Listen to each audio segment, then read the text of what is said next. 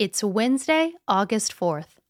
Welcome to the News Diet, a healthier alternative to staying informed. I'm your host, Michelle Carroll. Today, I'm going to talk about the end of the federal eviction bans, the Olympic sprinter seeking refuge at the Olympics, and President Biden's plans to expand how many Afghans can apply for refuge in the U.S.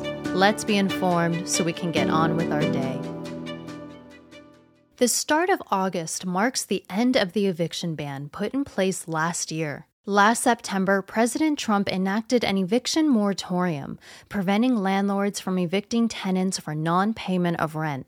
The reasoning was to provide some time and housing to tenants at a time when millions were losing jobs due to COVID lockdowns. Also, this ban was supported by the CDC, who claimed that having people on the streets during the pandemic was a public safety concern. A year later, after several extensions, this ban has reached its end. Democrats in Congress spent the end of last week trying to get another extension, but they weren't able to get it done in time. Advocates of the moratorium claim that this puts millions of renters at risk of homelessness, and at a time when COVID cases are starting to rise again thanks to the Delta variant. Keep in mind that renters who have taken advantage of the moratorium are expected to also pay back rent from any unpaid rents. But landlords are saying that after a year of non-payment from some renters, that they're out on more than $13 billion a month. Landlords are saying that regardless of how much rent is collected or not collected each month from renters,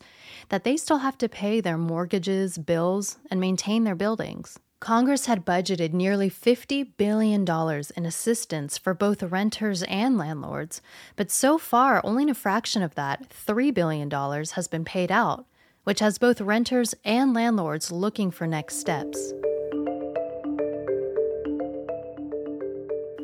Over the weekend, a Belarusian Olympic sprinter publicly asked for help from the International Olympic Committee, claiming that officials from her country were threatening her and forcing her to board a plane home against her will. Last week, she posted on her Instagram account to express disapproval of the decision by the Belarusian officials to enter her into a 4 by 400 meters relay race last minute, in which she hadn't trained for. Apparently, this sparked backlash from her country's authorities and was subsequently barred from competing in another event and being forced to return home, where she claims she was threatened with punishment. It was at the airport before boarding the flight that she sought help from Japanese police. Since then, she's been granted a humanitarian visa by Poland and is being kept in the Polish embassy in Tokyo until leaving for the country to reside for the time being. The Belarusian Olympic Committee has responded to the event by saying that their reasoning for her withdrawal from the Games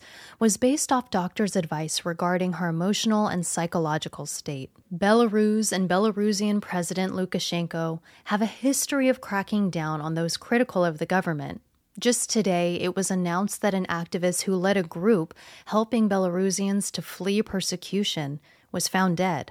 President Lukashenko has been in office since 1994, and just last year, violent nationwide protests erupted over what was considered a rigged election that resulted in his victory once again. Tokyo, Poland, and the International Olympics Committee have since announced an investigation into the case.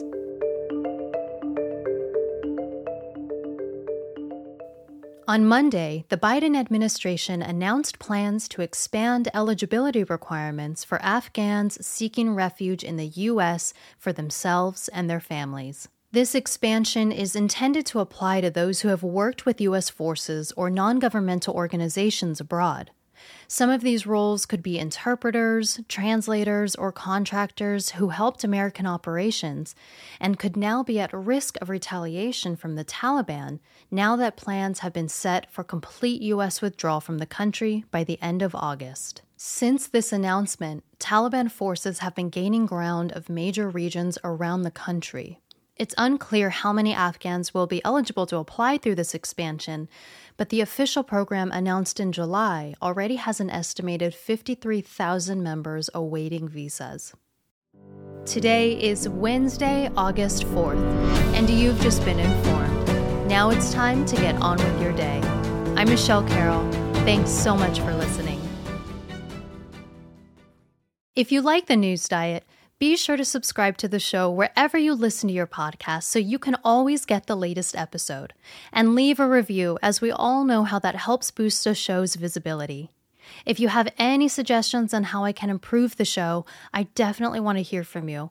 I want the news diet to be as valuable as possible for you, so if you feel compelled, please feel free to reach out to me on Twitter or Instagram at the news diet or directly to my email feedback at thenewsdiet.com.